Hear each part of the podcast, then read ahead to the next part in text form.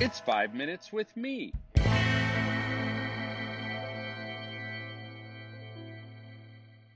Let's talk about Ebenezer's.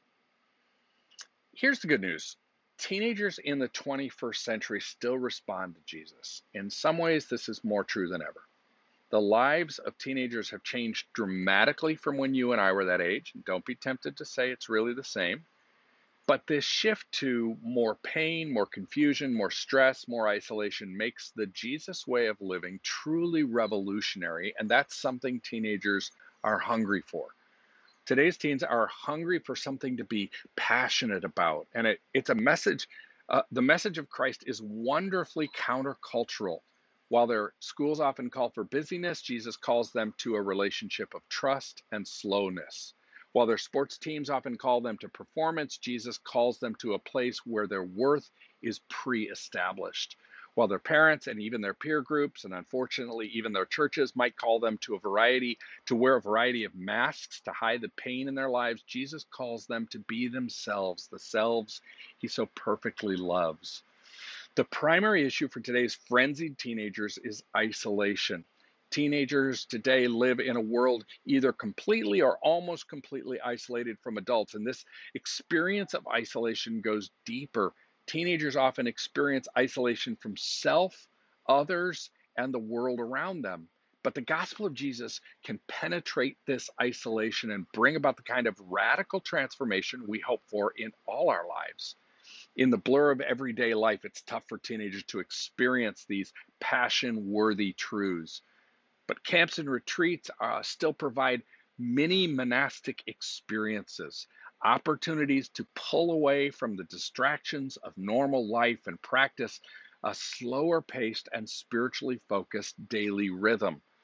In my rush to move away from manipulation of teenagers, because it's not hard to get kids to respond if you use the kind of manipulative techniques often perpetrated by our history in our history of youth ministry, especially when it comes to decision night at camp.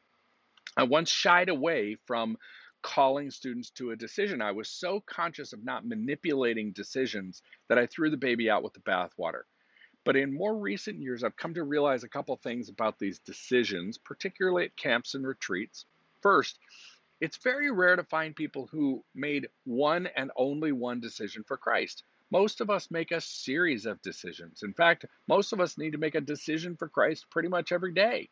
Second, teenagers and adults still need to make stake in the ground choices. I'm not going to be part of this behavior anymore. I am going to rearrange my priorities based on this new information. I am going to follow Jesus this year. These choices, this ongoing spirit a series of spiritual choices in our lives become redirectors, guiding bumpers in our journey toward Christ. So finally, I've come to see spiritual decisions, especially the biggies made at camps and retreats, as Ebenezer's. Do you remember that great Old Testament word? Samuel put a big rock up and called it an Ebenezer and said it was to commemorate a spot where God met us in 1 Samuel 7:12. An Ebenezer is a spiritual marker. Significant spiritual decisions, when not manipulated, become spiritual markers for students.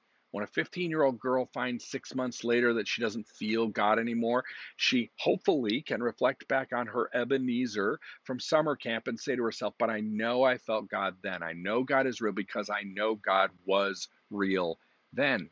Sure, this is a little bit simplistic, but even and even Ebenezer's can be forgotten with enough landscape in between. But a series of spiritual markers seems to almost or to most accurately reflect the reality of the spiritual life for those of us with a few more years of perspective. But we have hope.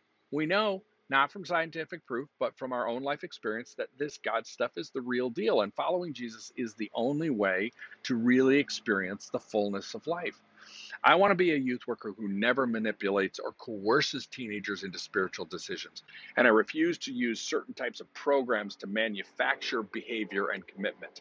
Instead, I am the environmental host, creating spaces where teenagers have an increased opportunity to experience Jesus. And that's why I still love, love, love the unique, out of the ordinary environment of camps and retreats. Let's help teenagers build some Ebenezers.